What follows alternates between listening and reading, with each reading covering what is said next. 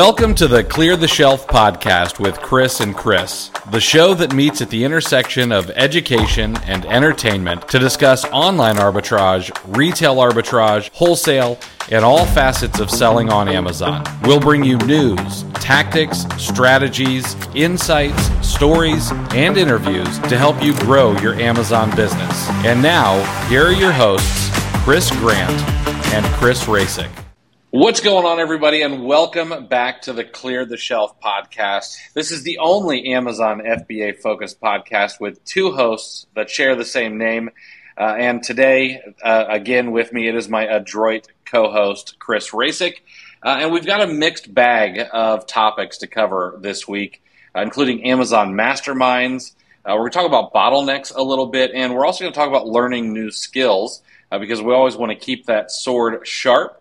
Uh, but there is a right way and a wrong way to learn a new skill. Uh, but first, we should talk a little bit about news.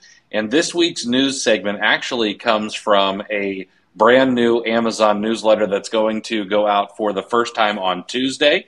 Uh, it is Chris's newsletter uh, called Forever Saturday. If you're uh, if you're not signed up, there's going to be a, a, link tree down below uh, this episode in the show notes where you can sign up. I would suggest you uh, hop on it. I, I, was lucky enough to have a uh, have a first glance, uh, and uh, the writing is superb. So I would definitely suggest you hop on that. so, Chris, what's the news this week?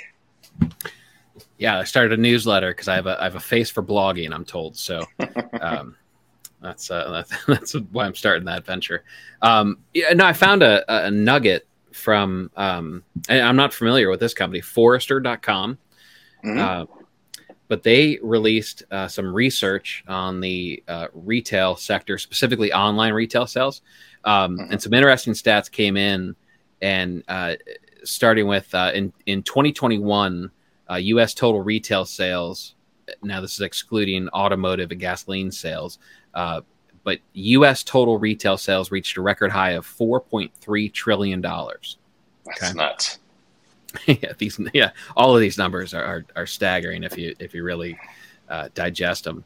Um, now, by 2027, Forrester expects U.S. Uh, total U.S. retail sales to reach 5.5 trillion dollars, and then here's the the juicy part: U.S. online retail sales to reach 1.6 trillion dollars. Um, they expect uh, online retail sales to grow at about a 10% uh, compounded annual growth rate. And uh, over the next five years, uh, it's going to account for 30% of the market by 2027, uh, which which is interesting, you know, it, it and that's you know the, these habits and, and these tendencies that were unlocked and, and kind of accelerated by the pandemic.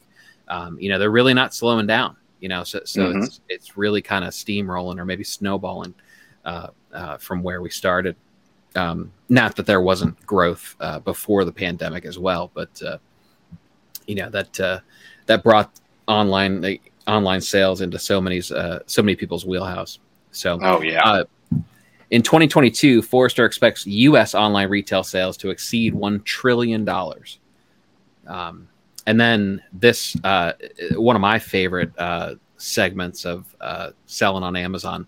Um, they anticipated that BOPIS, uh, which, if you're not familiar, is buy online, pick up in store.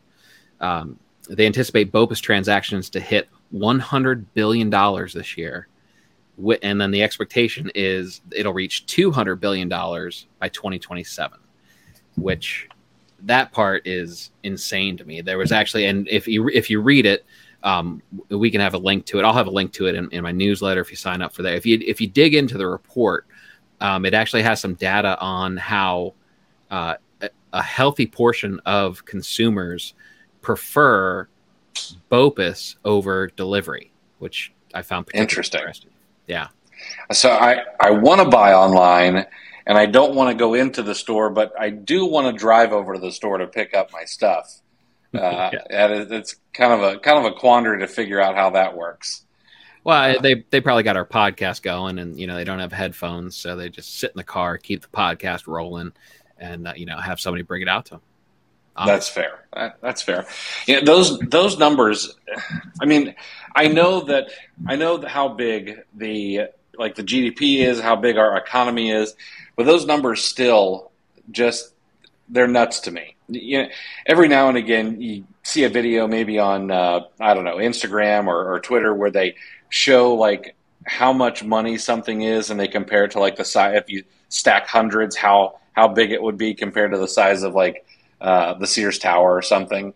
Right. Uh, you know, four point three trillion has got to be ten or twenty of those. I mean, it's a ton, ton of cash. Um, but that's yeah. that's I don't know. That's nuts. You could probably, the probably bump the the Webb telescope uh, off its course if you stacked it all up. uh, and the uh, the growth at ten percent. I mean, companies doing I don't know five hundred million dollars a year, or, or, you know, or the size of Amazon. Uh, you know, ten percent growth would send their the price of their stock through the roof. Uh, so, I mean, that's I I am bullish on uh, on e-commerce, but this I, I mean, every time we talk about numbers like this, it always just kind of backs that up a little bit, and so I think that's good for the future of you know us us resellers. Yeah, absolutely. So I want to. Uh, we've got we've got several points to, today, and the first one I want to bring up is Amazon Masterminds. I want to talk about this for a couple of reasons, but uh, I mean, one, I run one of these. Uh, you know, we've got a Q4 coming up. I'm going to run a Q4 Mastermind as well. Uh, but this this is not going to be a totally selfish uh, segment here. but I think there are some some rules that need to be laid down, or some guidelines that people need to follow, because what I'll see, especially coming out of like one of the live OA challenges is people are like, oh, I, I really want to I want to start a mastermind. I want to be in a mastermind, and then I notice that six weeks later, uh, those masterminds that get started up, they've fizzled out or they, they've gone away, and you know, just it's just the way things happen. Uh, but I mean, I am a big fan of masterminds for a couple of reasons. One, some of the best things I've ever done have come from tossing ideas around with with people. Uh, you know, you, I mean, this this podcast has come from tossing around ideas with you. Uh, you know, some of the things that I've built uh, extension wise and and things like that have come from tossing ideas around with uh, with friends who you know I would consider a mastermind with me now. Uh, but I think that there needs to be some rules that you follow when it comes to mastermind. And so I figured we could talk about kind of the different setups. Uh, and then maybe even talk about what can what can make a, a make or break mastermind. I know you run two two as well, uh, and I I kind of like the way that you do it. Uh, I know one is is not paid and one is paid, uh, so I know that first of all there can be loose and informal, and those are fine. Uh, you know, have a couple of people who you've hit it off with in a Facebook group, or maybe you know each other locally, or or whatever it is, uh, and maybe you have a Facebook chat or a Slack channel, or uh, maybe even start a small Facebook group.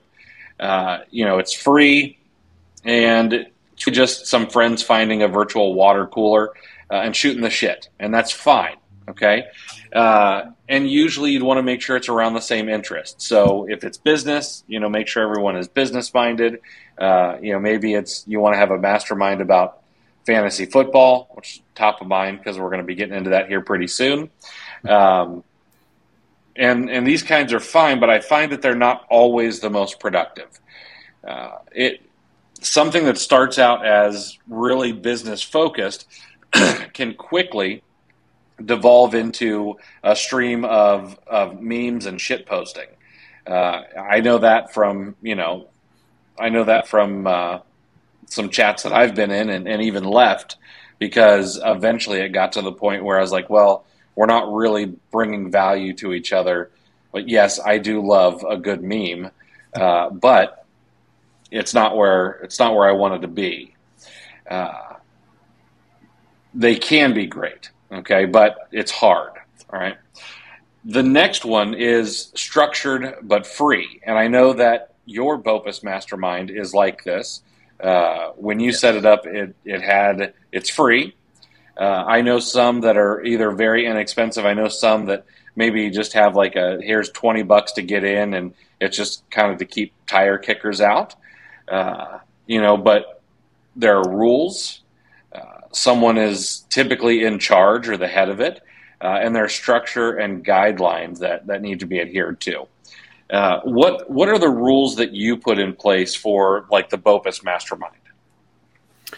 Uh, yeah, so the the BOPIS Mastermind we we capped it at just five members, mm-hmm. um, and uh, we meet every Monday, uh, every Monday night at eight o'clock Eastern. Um, we do a, a, Zoom call, and uh, attendance is mandatory.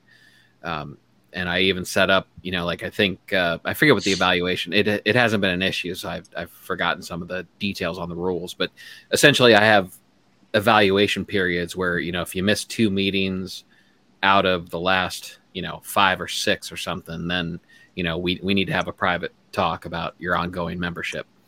Um, and then they also have to share fifty dollars worth of profit um, every week so, and that's based on the purchase of five units. So basically, mm-hmm. you know, you, you, need to get uh, you need to get about ten dollars worth of profit, um, however many items that that takes you. Uh, and then we have a separate channel where the leads go in. You know, just keep that clean, make sure everyone can get to the leads. You know, not have to sort through a bunch of chatter. Um, but yeah, uh, uh but that's basically it. Um, you know, it, it was it was interesting. We actually we crossed we crossed over a year uh, back in July. Nice. so we've been doing it, yeah, every single Monday. I, th- I, think we could probably still count on one hand the amount of times that we've skipped a Monday meeting. Um, but yeah, we we get together, and I tried to keep the meetings. it was funny when I was setting it up. I I, I didn't want to uh, make it too big of a commitment, so I I told him stay for 45 minutes. I had a whole structure of how the meeting was going to go.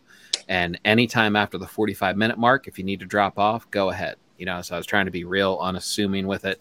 Um, now, every single meeting is at least 90 minutes, uh, with most of them running two hours. Oh, wow. And they're like pre- pretty much almost fully unstructured now. It, it, you know, it's, I mean, you spend that much time with people and, and, you know, you see them every single week um, you know, it's it's more than I see some of my good friends. You know, so mm-hmm. you, certainly get to know people.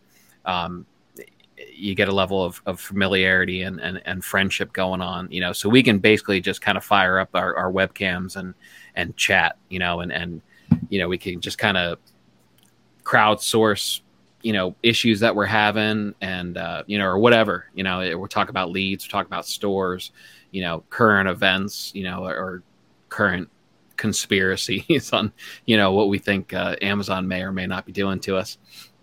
But uh, you know, it, it's it's been extremely productive, you know, because there's there's such a good mix of sellers in it. Uh, mm-hmm. You know, it, it's uh, I made uh, when I first started out, I made everyone set a goal for the week, and uh, you know, the, with the idea of you know you have to say it in front of four of your peers, and then I would write them down, and the next week I would ask you about them, and and you would either have to admit, "Hey, yeah, I accomplished my goal," or "I fell short," and you'd have to admit that in front of four of your peers again. Um, you know, so there was I, th- I felt that built kind of a, a, little bit of accountability into it. Absolutely. And uh, it, we're a little bit uh, we're a little bit looser with that. You know, it's kind of uh, uh, you know, I don't write them down, but we do talk about what we want to do or, you know, what we've gotten away from that we need to start doing more of. And, uh, you know, but there, there are a couple, a couple pretty heavy hitters uh, as far as sellers go. Um, there's, you know, uh, maybe one in the middle and then, you know, a couple who are still growing, you know, so mm-hmm. it's, uh, it's a good mix, you know, and, and it's, uh, what I liked about it is that even even the smaller sellers, uh, which you know, when a year ago when I started, I was certainly classified in that category. Um, I had fresh eyes on things, you know, and, and mm-hmm. I, I had a way of looking at things that, that maybe, you know, the 10 year grizzled vet who ships every single day and, and, you know, is, is putting up well into the five figures every single month. You know, it, maybe it was perspectives or, or processes or, or uh, you know, ideas that, that uh, had long escaped him, you know? So it's, it's just a good mix. I, like it's it, has been it's been great. Like I I love mm-hmm. it. I like I see. I think I think that really is is kind of important. Is sometimes masterminds can be exclusionary, which I, I get. I, I, know that sometimes there needs to be a hurdle, you know, to get over to get into a mastermind. But uh, you know, a lot of times that does preclude people who may be able to bring that fresh set of eyes, which can be really, you know, really helpful. Uh, or you know, maybe maybe the better term is, uh, you know, bring a set of eyes that uh, is maybe less cynical uh, because they, they haven't been in the game for so long, uh, right. which you know, tends to happen.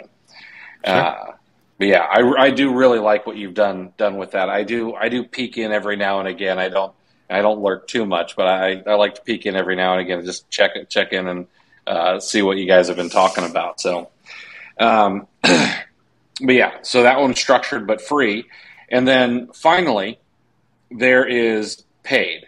And I know that I'm going to be a bit biased here, but I, I, usually find that these are the best. And I don't just mean you know any masterminds that I run.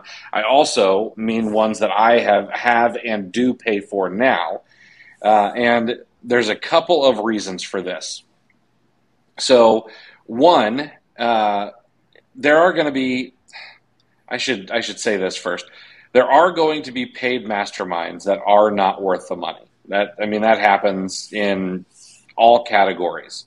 Uh, but you are going to find some really, really good paid ones out there in just about any niche that you might be interested in. Um, typically, what you're going to find is there's someone in charge. So there's, you know, someone who kind of directs how a mastermind is going to go. Uh, there's going to be rules. Uh, there should be some expectations, uh, and the nice thing is, is you know, if it's paid, you can let them know just by leaving and not paying anymore that you know it's no good, uh, and and you should be like, hey, listen, you know, here's what here's what's not being done right. Uh, you're actually doing the person who's running it uh, a service, and so like when people do leave my VIP group or our VIP group, I actually ask on the way out, like, hey, here's the exit interview. Uh, you know, what is it that we could do better? no judge, you know, I'm not going to come back at you and, and, be like, oh, you're stupid for telling me that. Uh, I actually want to know. Most of the time, uh, either people are, are, trying not to hurt my feelings or, you know, or they're being honest and saying, hey, you, uh, it's not you, it's me, uh, you know, which uh, I, I hope is. I hope that people would be honest with me when I ask, but I think that's really important for a paid mastermind is to try to learn and be better. Uh, but the reason I really like paid masterminds is, is, there should be an expectation from the leaders. Uh, they need to be on the ball. They need to be willing to learn, to teach what they learn, uh, and and hopefully share whatever they can that will actually help members of the group grow. Uh, and it should be worth what you're paying to be there. Uh, it also makes you be a little bit more accountable. You know, you typically pay attention when you're paying for something, uh, or at least pay more attention. I get, I've gotten tons of free books, and those tend to sit on the bookshelf a little bit longer than the ones that I actually pay for. Uh, you know, and uh, and so I think paid masterminds are, are actually pretty good.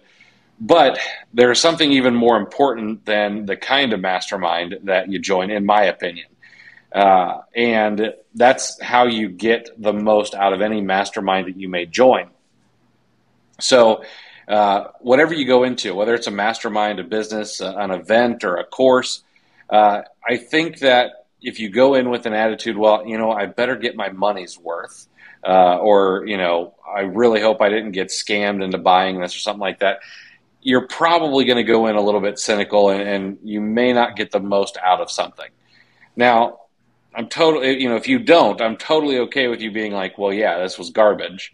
Uh, but you probably should try to go in expecting a five star experience. And I, I heard a story uh, about, I actually think I may have told it once, uh, about a guy who decided he was going to go to the DMV. And the DMV was just, he's like, this is going to be the best DMV experience of my entire life. Uh, and you know he goes in and he, re- he, he thinks about it before he goes in. He's like, everyone's going to be happy to see me. Uh, you know, everyone's going to want to help me really quickly and things like that. And he he showed up expecting to have a five star service from a place that is typically the last place you ever want to go to. Uh, and sure enough, when he showed up, you know, with a smile on his face and happy to be there, uh, you know, looking the employees in the eyes and saying hello and, and things like that, making small talk. Well, sure enough, he actually did get five star service. Everyone treated him really well. He actually got to skip the line, uh, you know, because he was nice and friendly uh, and and just had a, a good a good personality about him. Uh, and sure enough, because he went in expecting it, well, he got it. Uh, and so I would I would suggest that whatever you join, don't don't half-ass it. You know, go in expecting that five-star experience. Make sure that you put your best foot uh, forward, and and a lot of times that's going to be reciprocated to you a lot faster uh, when you participate. You give back, uh, and then you know you take action on on the things that you learn or uh, or whatever skills that you you you take away from a mastermind. Um, have there been any? I don't know. Have there been any examples of masterminds or groups that you've joined that have just been like over the top? You know, great for growth in either your business or personal life. That and what kind of, uh, I guess, what kind of things have they had in common? I, uh, you know, the the most common the common denominator in, in the best mastermind groups are the ones where everyone checks their ego at the door. Mm-hmm. You know, um, and, and, which is basically just kind of summarizing what you just talked about. You know, it's it's um, you know you leave your expectations, um, you you leave them at the door when you when you walk in. You know, and and you just kind of, I think combined with the fact that, you know, because I'm often in in groups that uh, uh, with people that are more successful than me. Um, you know, if you have no ego, but yet you still kind of value your input and your own perspective, and, mm-hmm. and you mm-hmm. just kind of lay it out objectively, and you know, obviously, you know, you may get some criticism or you know, constructive criticism and and you know, helpful tips and whatnot.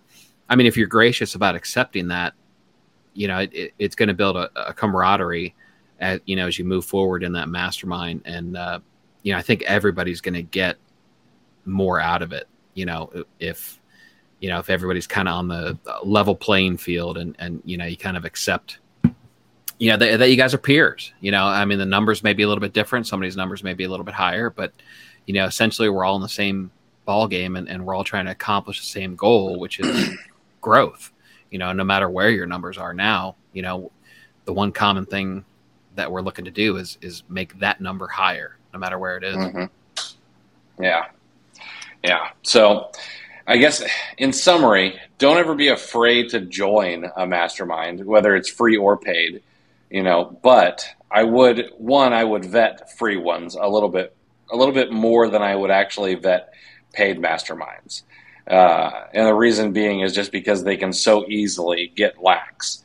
Uh, and yeah, in the I guess the biggest form of mastermind would be Facebook groups. I've seen, heck, I'm probably in 500 Facebook groups, and I bet you that 75% of them or more have just died. Uh, you know, because people, that's how people treat them. Uh, but yeah, but, but, masterminds overall are great, and don't stretch yourself too thin. You know, don't try to get into 10 or 15 of them.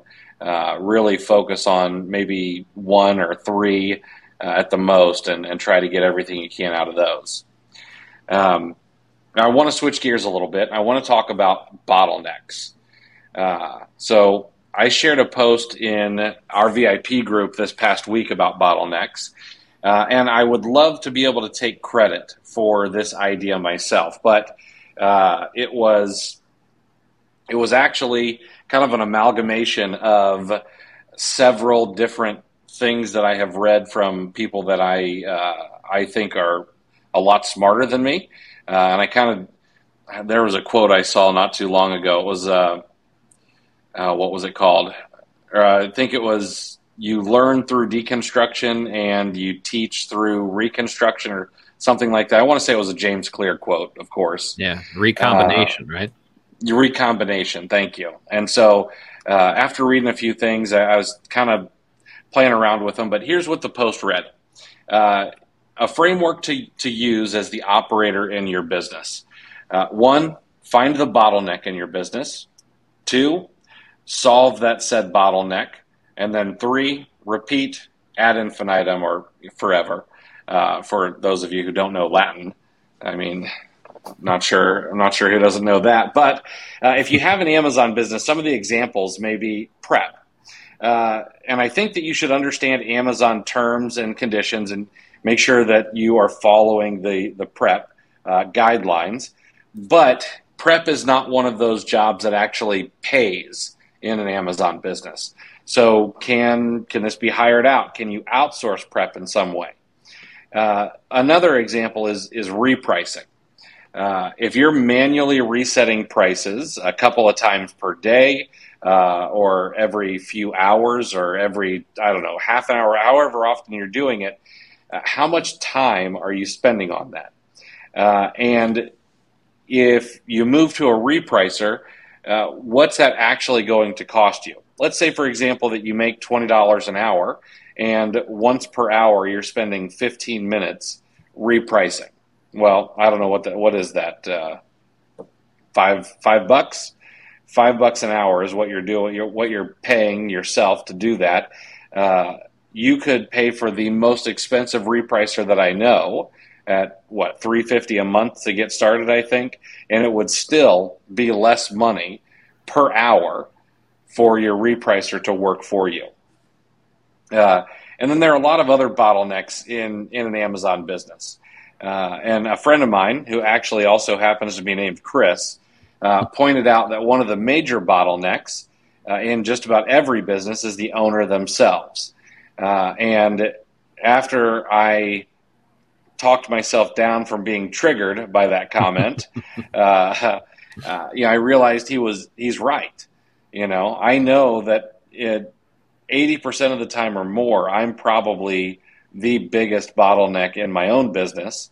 Whether it's because I don't want to let go of something, or I worry that if I do outsource it, it's not going to be done quite as well, uh, and and that's something I still work on even now.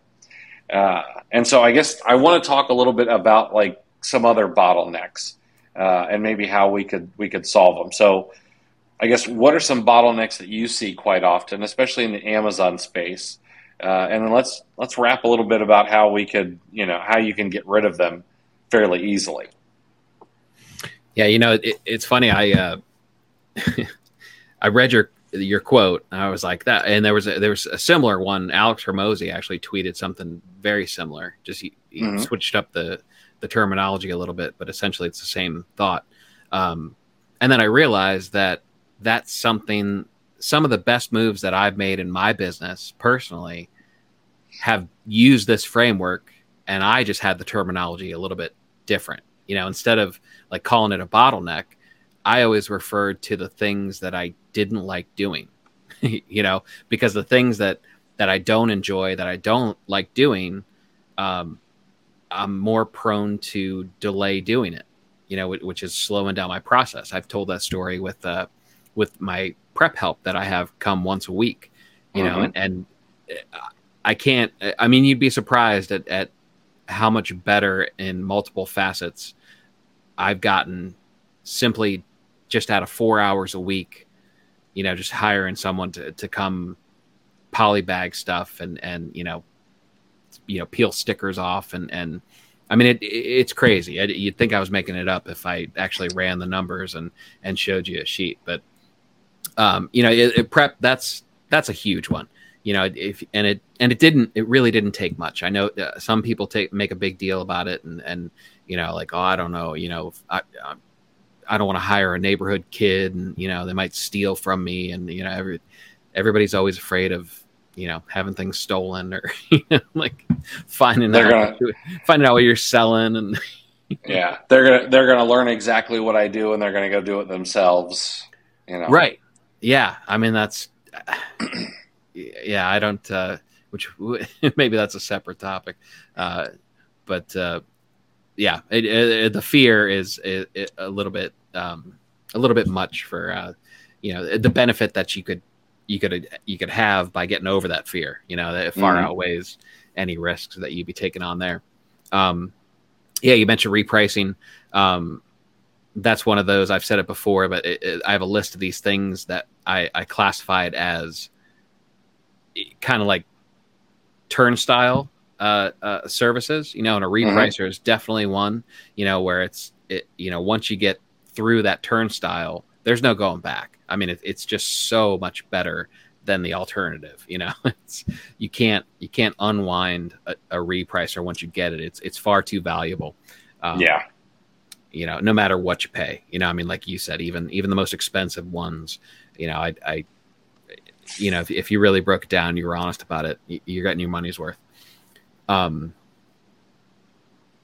yeah, you know, another bottleneck, you know, maybe uh, if retail arbitrage is a significant portion of your business, uh, you can actually outsource the shopping. You know, mm-hmm. if you have if you have a list of replens and you know I'm going to this store and I'm picking up these five to ten items, and you're not necessarily scanning, you know, you're not looking for, you know, you have enough to do, and and that you know just grab my replens and, and I'm out. That can be outsourced.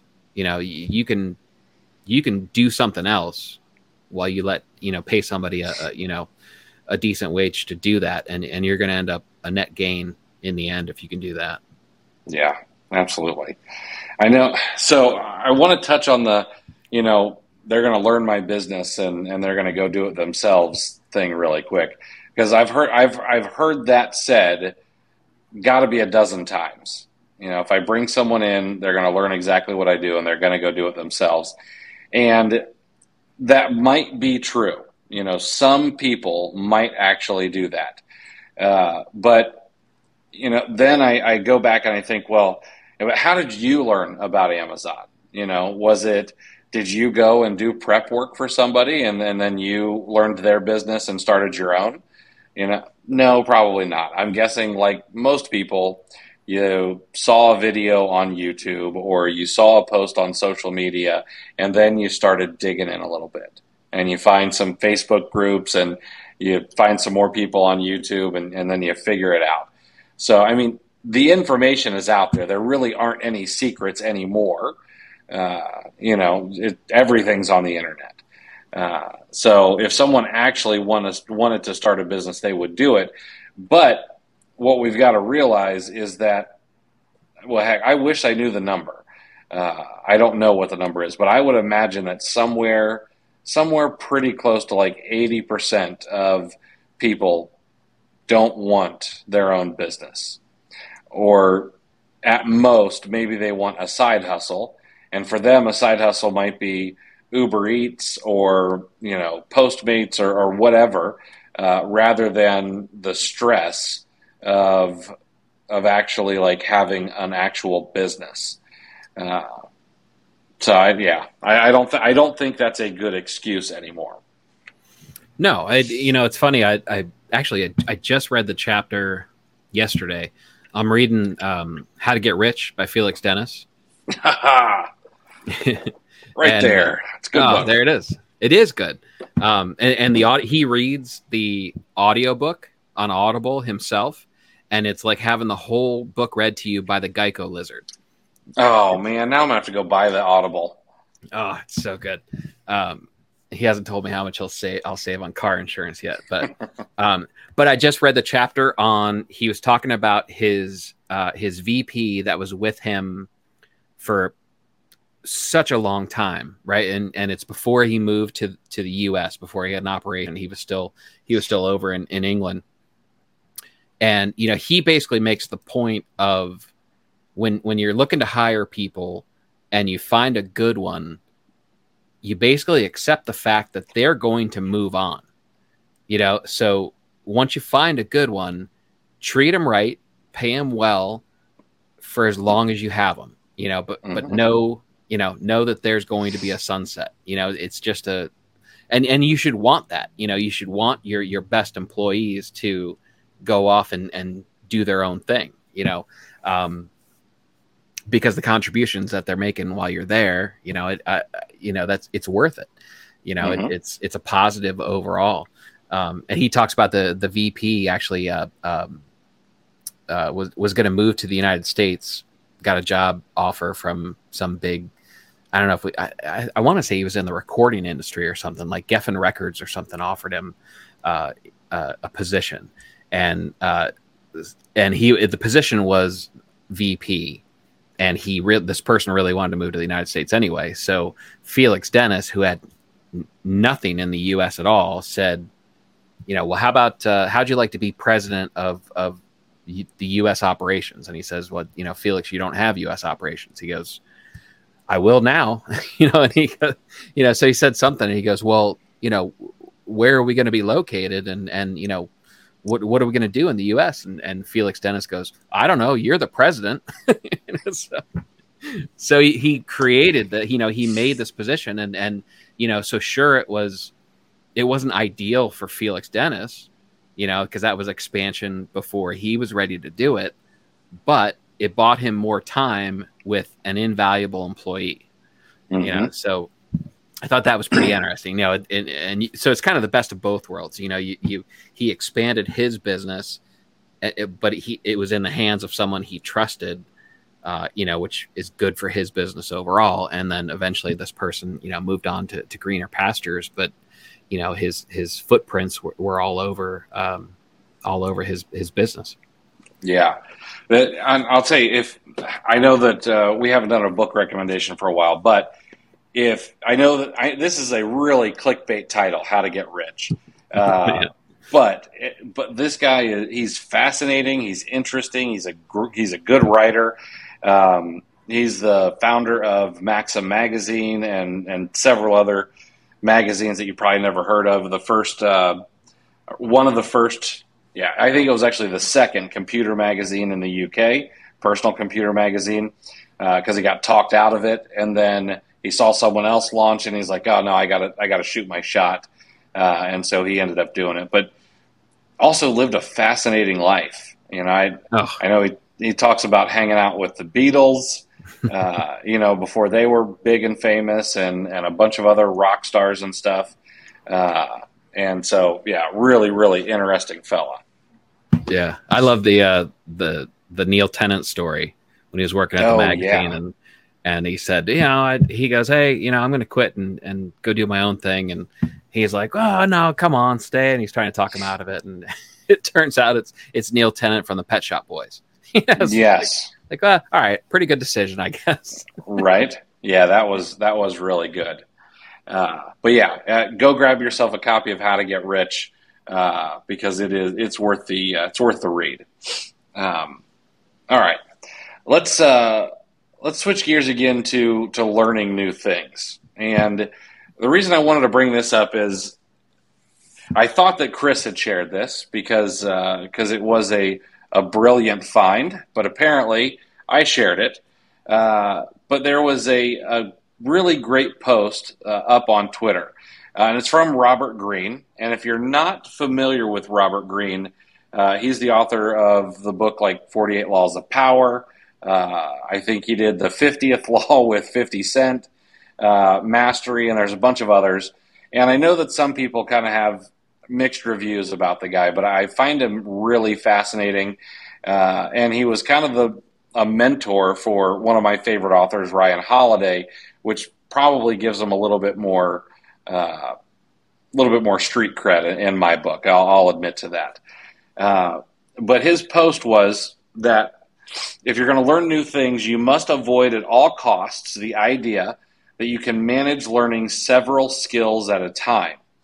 You need to develop your powers of concentration and understand that trying to multitask will be the death of the process.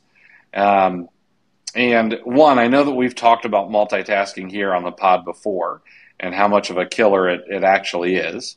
Uh, but as I get a little bit older, I realize like how much truth there is in in this. Uh, I really did used to think I could take in several new skills at once, uh, and that usually resulted in me being mediocre at those skills uh, at best. Um, like I know that some of the skills I tried to learn in tandem, I can't do anymore. I, I can still play chopsticks on the piano, uh, but I can't play a chord on a guitar to save my life. Uh, I also cannot carry a tune in a bucket uh, if I had to. Uh, but I've been, I've really been trying to get better at this, uh, especially recently. And at first, it it doesn't feel good. Uh, one, probably because I'm riddled with what I imagine is a little bit of ADD. Uh, but two, I want I don't feel like I'm necessarily getting as much done when I'm just trying to focus on learning one thing. So, for example, i have been trying to learn a new piece of software and, and get really good at it so that I can turn around and actually teach it. Uh, and it's made me put off doing a few other things, uh, you know, for this. And it feels like I'm slowing down, uh, but I know that I need to slow down to speed up, which, you know, may not make a lot of sense, but you know, that's what you got to do.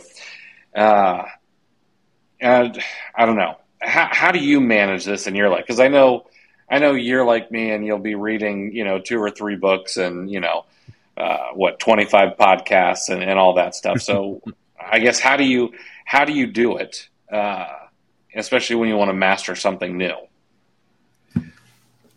Well, it, it yeah, it can be tough. I, you know, it's interesting that it, it, there's kind of a, a the general public, the general population is kind of shifting the mindset. I, I, don't think we're fully there, but you know, it, it, multitasking used to be the thing. You know, it, it, used to be something that you were proud of. You know, it used to be something that you, that you bragged about. It used to be, um, you know, a, a, a, word that you that you threw into job interviews.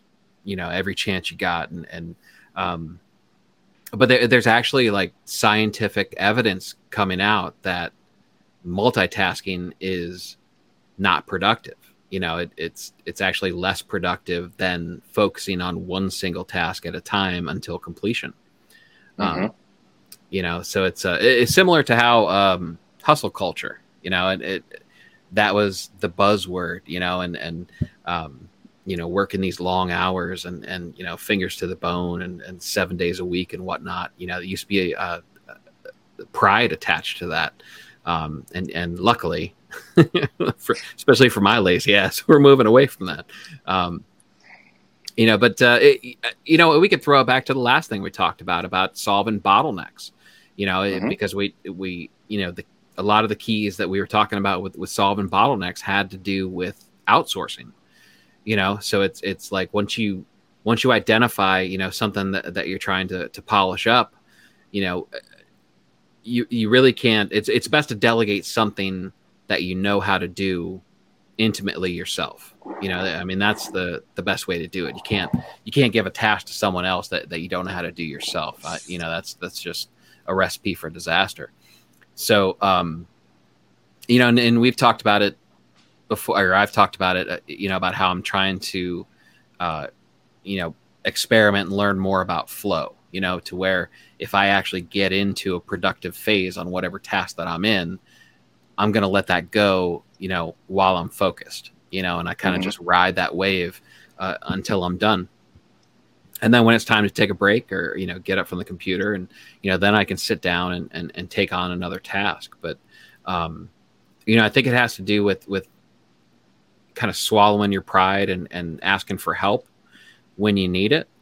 Um, you know, like we said before, the stuff you don't like to do, you know, if there's a way to, to not grind it out and be miserable, take that option, you know, go that route, you know, get the help that you need or outsource, you know, certain tasks. You know, another bottleneck we didn't talk about was uh, uh, reimbursements and stuff, you know, like somebody else. Oh, yeah. You know, it, it's, you know, we we as far as like outsourcing and and um, you know the bottlenecks, we talk about it in in kind of the value of our time, but it's also our focus. You know, like if you're trying to learn new skills and and you know you can only do one thing at a time, you're gonna have a, a much easier time learning stuff that you actually enjoy and, mm-hmm. and things that you're interested in. you know, the, those are the easiest ones to learn. You know, it's similar to a to do list. You know, so, um, you know, a lot of people in, in the mornings, you know, you grab the to do list and you do the easiest task first, and you know that way you cross one off and and you get a small win and you move on from there. You know, it, it, that sort of strategy. It's easier if you do something that you know you you don't despise. You know if you can do it quickly uh, do it efficiently and and you know it's you kind of enjoy it uh, you know you, are off to a good start and, and you know you can kind of you know you can fire off a, a bunch of different tasks even though you're only doing one thing at a time. Yeah. Yeah. Yeah it's it's interesting. It re- i don't know. The way that things are shifting has has been has been fascinating like you brought up. You know multitasking would be something you bring up in a job interview maybe 10 years ago and now you might bring up oh i'm i'm really good at like deep work you know and you're like oh that's awesome you know? Uh, yep. but yeah it, it's fascinating how that and and probably changing for the better. I, I think it's it's been nice to see so much research done on it and actually kind of pushing us in the right direction. Uh, be interesting to see where we are in the next five years.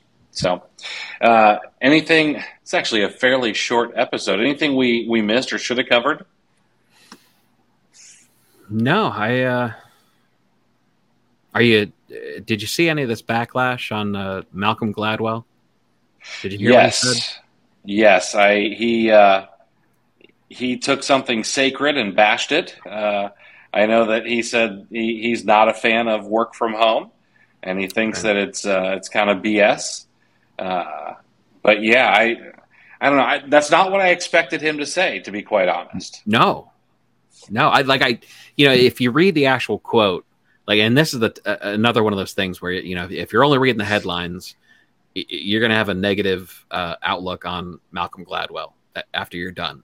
But if you know if you really look at what he was talking about, you know he's talking about the social aspect of working in an office which mm-hmm. I I get. You know, we've had discussions about you know the the solopreneur, you know, who's you know sitting at home day in day out behind your computer.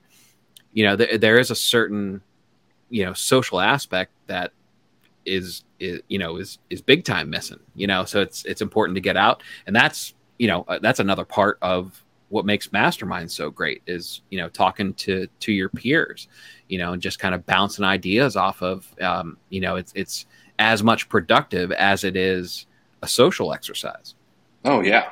So you know, I so I know what he was saying. Um, I think I think the the quotes that they took from it were were a little bit unfortunate.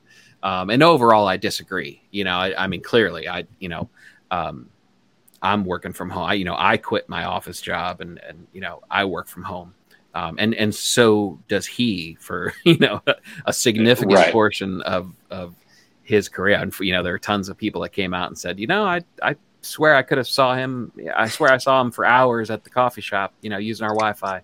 Um, you know, so um, but it it it hurts my heart, you know, to to to hear negativity. Uh, um, and then I kind of went down the, the rabbit hole. Uh, you know, there's a there are a bunch of people bashing Malcolm Gladwell. I I I hate. I I mean, I love the guy personally. I I, I do too. I'm not afraid to admit it. Um, you know, I, I think uh, a, lot of the sampling of, of, the negative comments that I saw was seemed to be a little generic. Um, you know, I, am not sure they were uh, the the gloves were all the way up. Uh, you know, some of these comments, but yeah, if if you uh, yeah, just check it out. See, uh, he he raised a little bit of a, a shitstorm with what he said. Mm-hmm.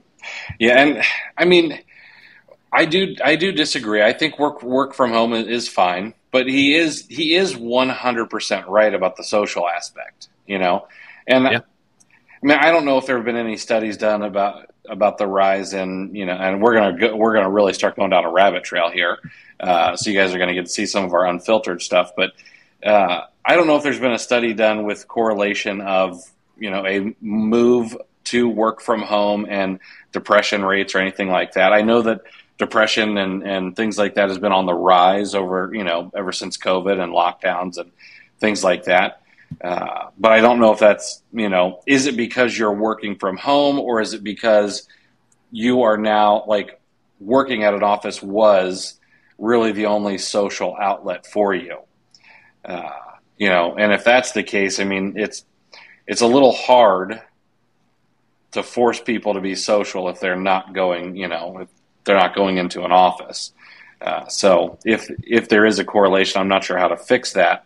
You know, I know that for me, I've got I've got a nine year old who you know comes into the office uh, on a fairly regular basis, and I've got a wife who uh, comes in here and tells me to get out of the office and and come hang out. So uh, you know, I that's how kind of how I stay social a little bit. But uh, and I know you've got you know rugrats running around too that kind of helps. So, uh, but yeah, maybe the maybe the people that are depressed are finding out that that they don't like their family as much as they thought they did.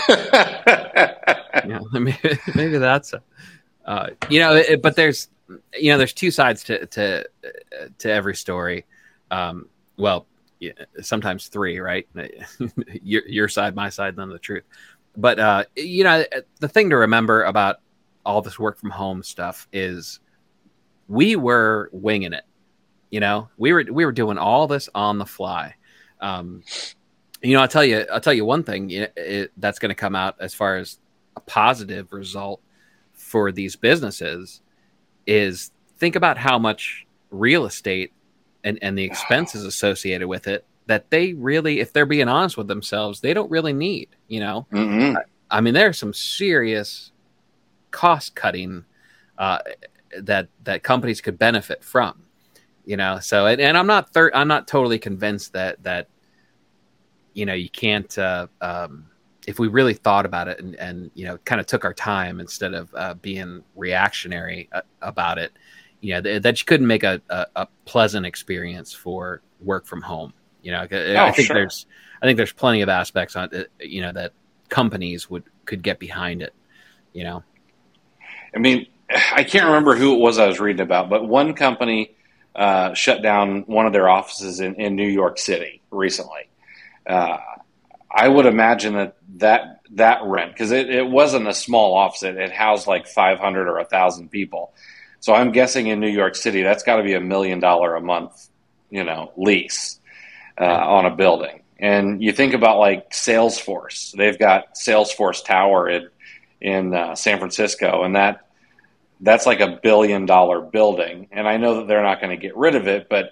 you know, if everybody went remote and now they've got a billion dollar building just sitting there, well, they're still carrying costs uh, and things like that but sure. at least the air conditioning bill is is a lot lower.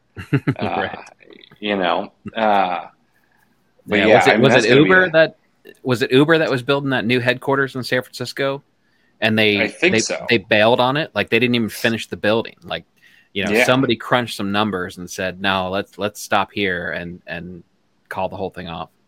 And that's so crazy. Yeah i i guess there is a bit of a, a two edges to that sword. One like can you imagine how much is saved? And you know i'm sure that some people would rather that money go to the employees or, or things like that although it'll probably go to the bottom line.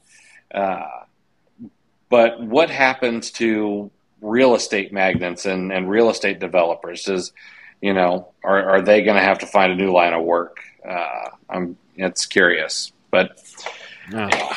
they might be might be forced to solve the homeless problem you know but you yeah. know, it, we could throw it back to again. Th- this is a huge commercial for Felix Dennis, but uh, you know, throw it back to his advice. You know, a lot of this stuff, you know, as far as like real estate and whatnot, like you know, Salesforce Tower, right? Like you brought that up.